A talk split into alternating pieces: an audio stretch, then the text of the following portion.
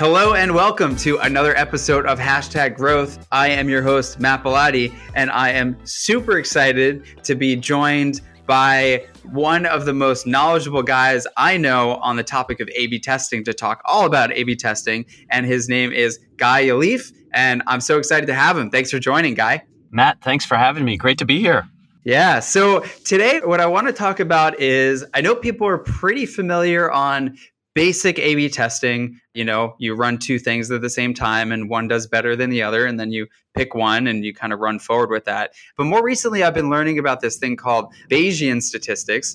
And through one of the tools that we use at Drift, which Guy is the CEO of, called Intellimize, it incorporates this Bayesian statistics approach, which, as I've learned more and more about it and was very, very confused at the beginning as to what it meant and how exactly it worked, as I learned more and more, I realized that it really feels like the future of A B testing for a lot of different reasons and excited to go a little bit further into that. So, Guy, maybe if you want to give a quick intro on your background and then we can dive right into the topic. Sounds great, Matt. And yes, it'll be interesting to dig further into it. I am an aerospace engineer. I spent half of college coding AI to design airplanes. Thought I was going to do that for the rest of my life and loved the idea. I then spent 10 years as a product guy and 10 years as a marketing guy before starting Intellimize with two longtime machine learning friends. And we automatically optimize websites by personalizing the experience for each individual visitor. And Bayesian statistics is one of several techniques we use to help do that better. Very cool. So I also had no idea that you did aerospace stuff. That's amazing. So, all right, why don't we jump in quick high level for i mean i gave the basics of a b testing maybe if you just want to give us a quick run through of from your perspective what is a b testing and why does it matter and how do you measure it and then we can jump a little bit further into bayesian after that sounds great a B testing is a great way for us as marketers, as growth professionals with a number on our head. You know, we have to deliver more revenue, more customers, more leads to sales every day. It's a great way for us to do data driven marketing. And at its core, just as you said, we have an idea and we want to know if that experience is better to show everyone going forward than what's on our site currently so that we can go deliver more revenue, more customers, and so on. And so, just as you said, we show the current idea that's on our site, we show the new idea, and we flip a coin, randomly allocating everyone to one or the other 50 50.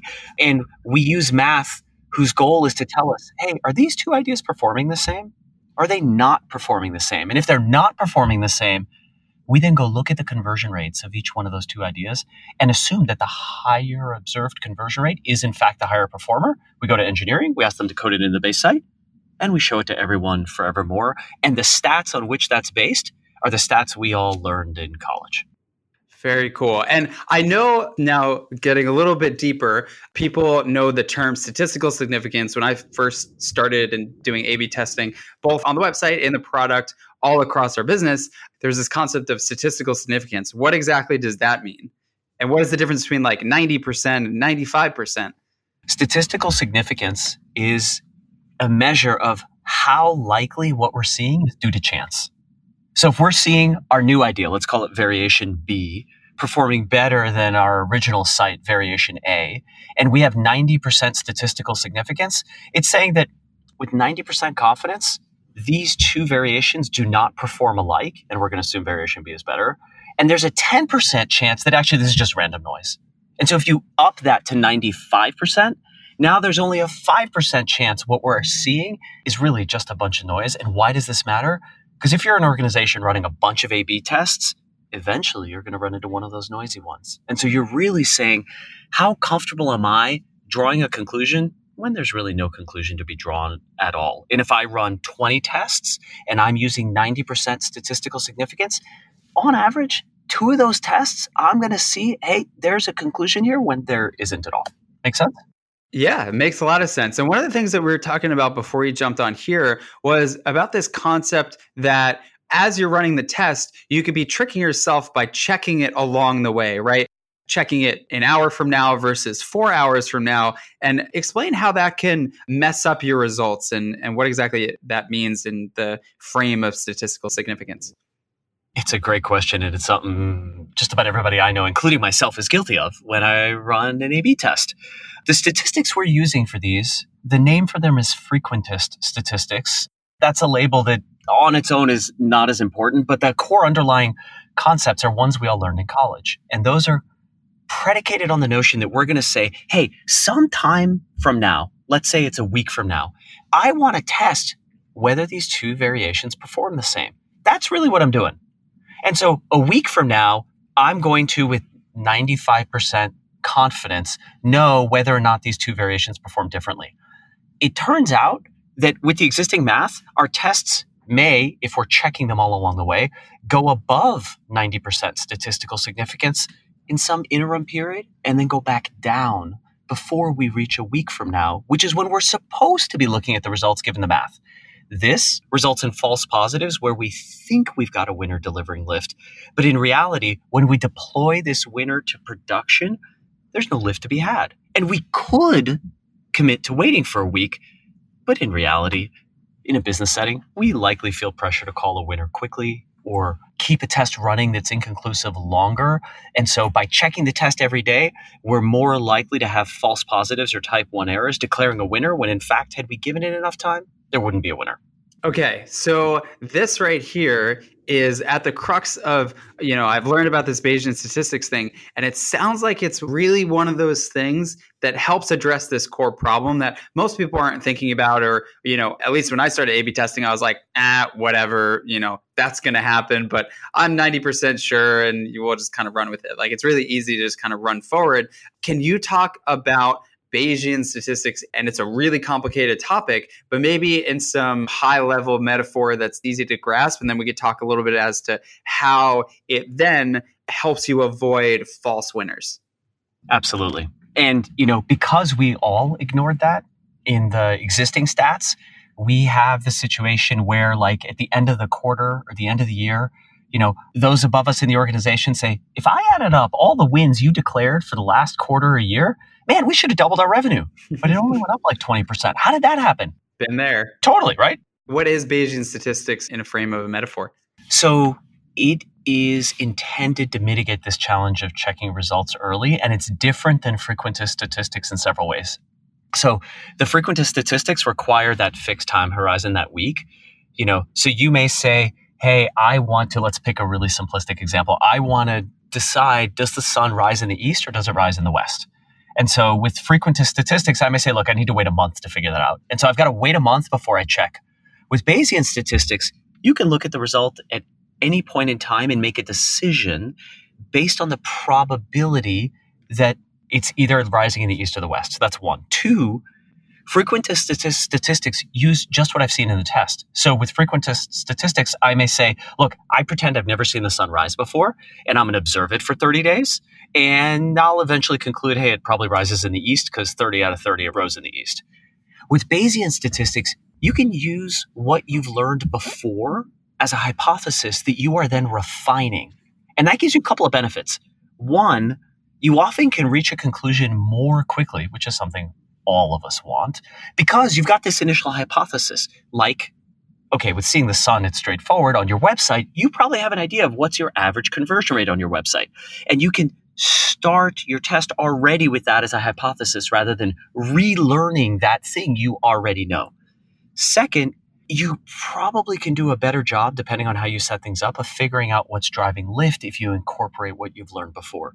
You can decipher better, more quickly did this variation perform better because it itself is better?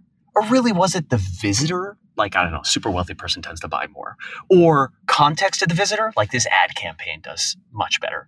And so we too found this useful in helping decipher what lift is sort of really driven by the variation versus other things.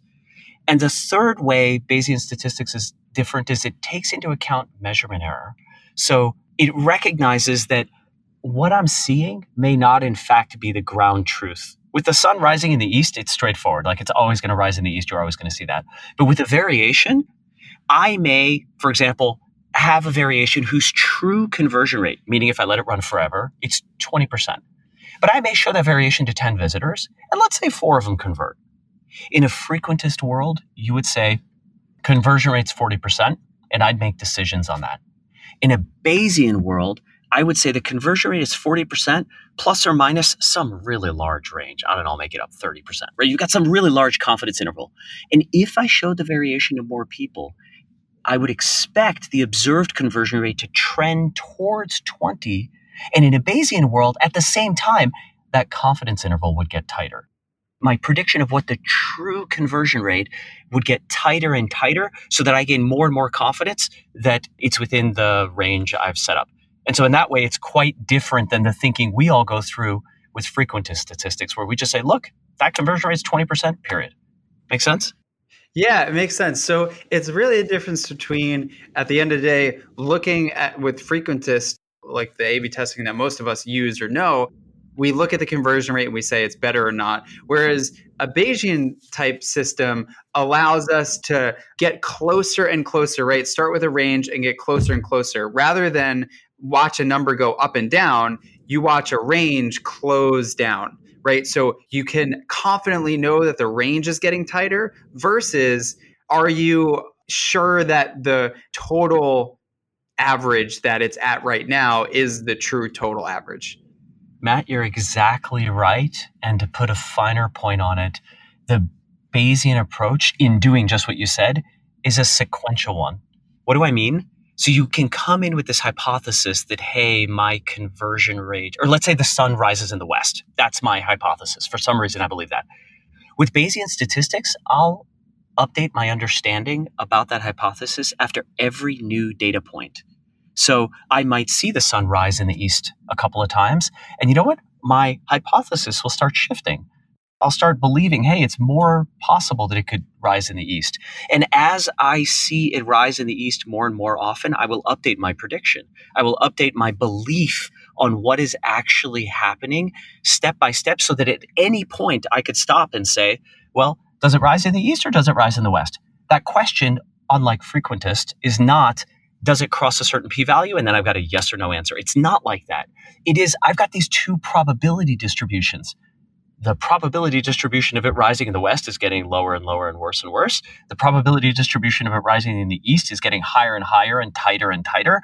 And I can make the call about, like, hey, how much do these probability distributions overlap? And I can decide, am I comfortable with these probabilities concluding, you know what, it's more likely it rises in the east. And I can do that at any point in time. So this is interesting, and it's I feel like it's one of the harder points to grasp. I don't know if I've fully got it either, is there a way to explain it for, I don't know, DG, who's the star of our Core Seeking Wisdom podcast? If he's listening in, he would say that he's not a math guy. What is a really easy way to explain, like, your hypothesis is changing automatically, right? Like, how exactly does that happen? There are many implementations and not everybody agrees. Very smart people disagree on the exact right implementation, but the core principle of that iterative approach is to say, look, my best guess is that this headline is going to convert at 10%. And as I see people come in and convert or not convert, I'm going to adjust that 10% on the fly after every visitor sees it to better approximate what I think the actual conversion rate of that headline is.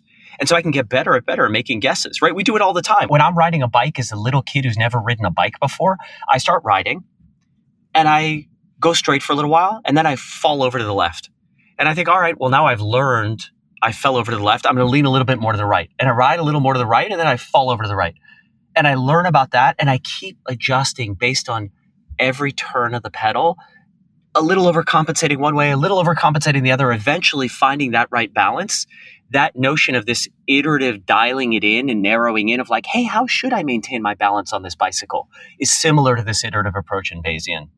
Got it. And so, in the context of how you would normally have you know your a b and you know you have your a as a control and your b is your variant does that change much with this sort of bayesian approach like is there still an a b or is there an a b c d e f like how does that work so you can use frequentist or Bayesian statistics on an A/B test, an ABCD test, a multivariate test. You can use it for all of them.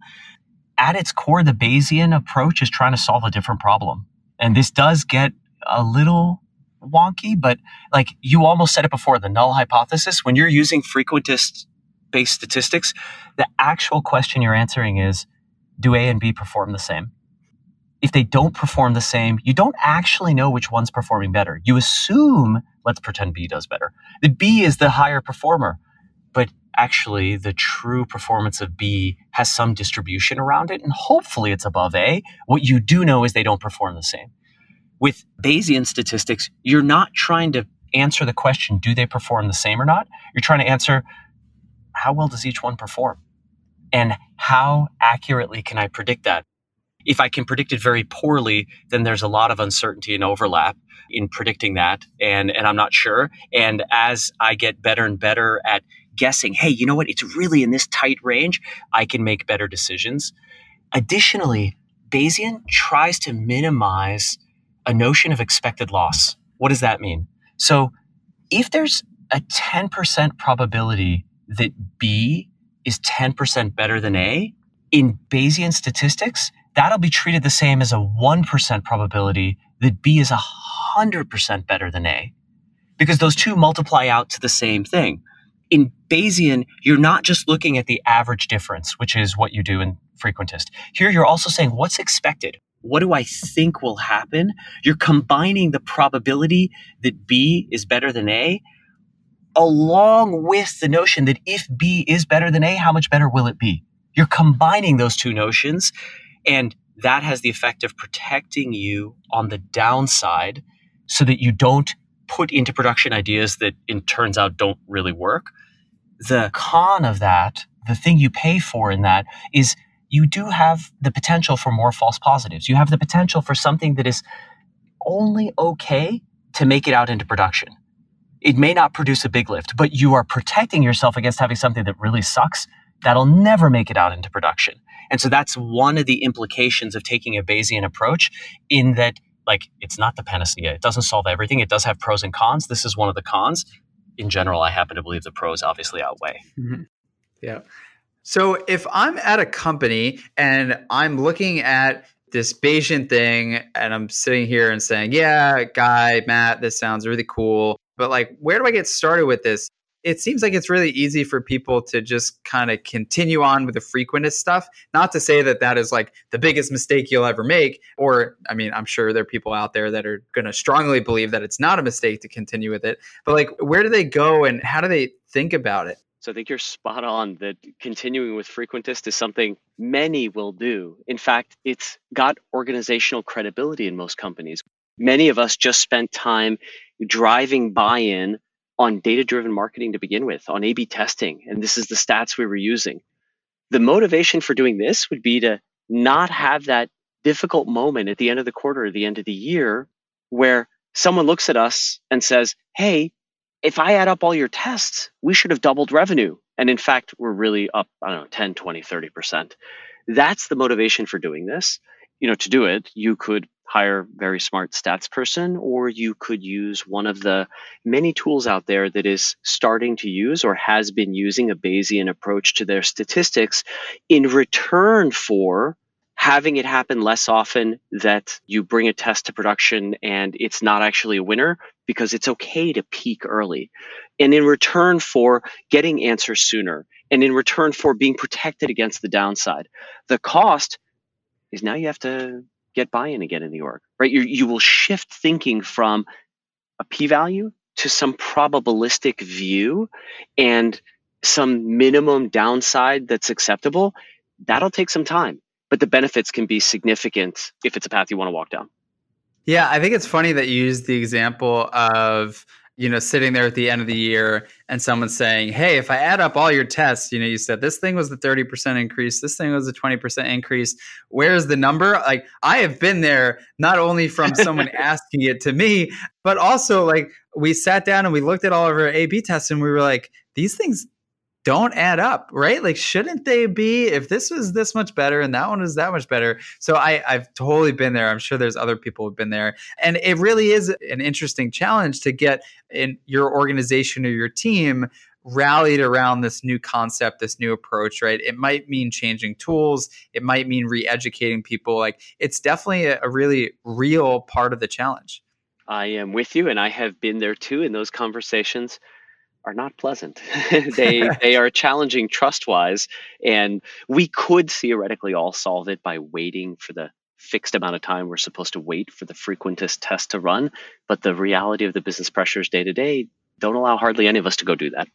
Okay, so let's say we got someone listening, got a bunch of people listening, and those bunch of people are saying, All right, I want to get started with this. Sounds good. One, how do I start these conversations and start to get our organization to move to this? Two, how do I actually start implementing this? And then three, where can I go learn more about this concept if I maybe didn't fully grasp everything? It is a tough subject. Where can I go to find that information? In my humble opinion, you should begin by thinking through how much depth you want to bring the organization through. I mean, even in this conversation here, we've varied in altitude between, you know, simple metaphors of how I'm going to learn to ride a bike to pretty detailed stuff about, you know, maximum acceptable errors and a bunch of places in between. And it may not be the case that you need to move the whole organization to understanding the full depth. Many of them may not care to. They may not understand it about the frequentist approach that you have now.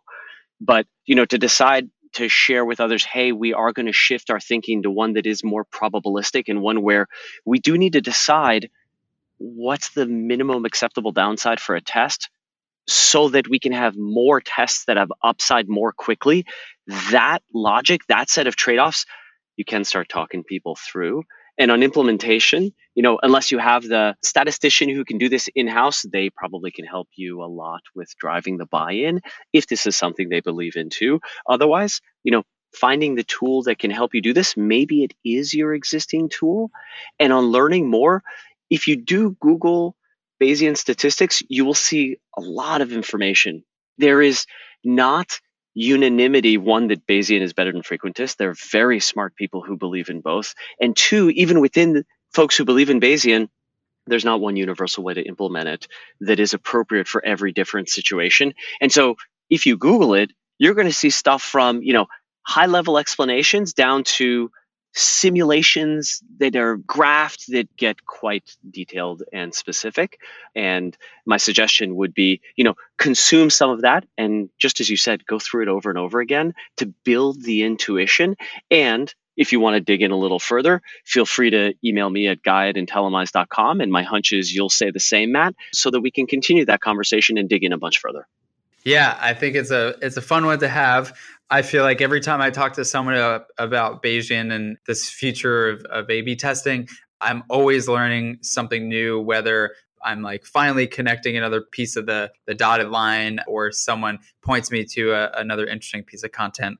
I'm super excited about this topic. I know it has saved us a bunch of accidental A/B calls where you know we would have said B was better, but because we were using a Bayesian approach, it allowed us to be more certain that this thing is actually better and it's better within this range which is higher than this other range right it's it's more of the true north of the conversion rate so i'm a fan guy i want to say thank you so much for joining today i've learned a bunch i hope our listeners I was going to say viewers. There's no one viewing. You're you're listening to this. Uh, I know our listeners certainly have. And for all of you who are out there listening, I'm always open to feedback. My email is matt I really appreciate you tuning in. It means a lot. And if you have ideas for future topics, future guests, whatever it might be, feel free to send me a note. And if you liked it, six star reviews in Seeking Wisdom fashion. And I'll catch you on the next episode. Guy, thank you again so much for joining today.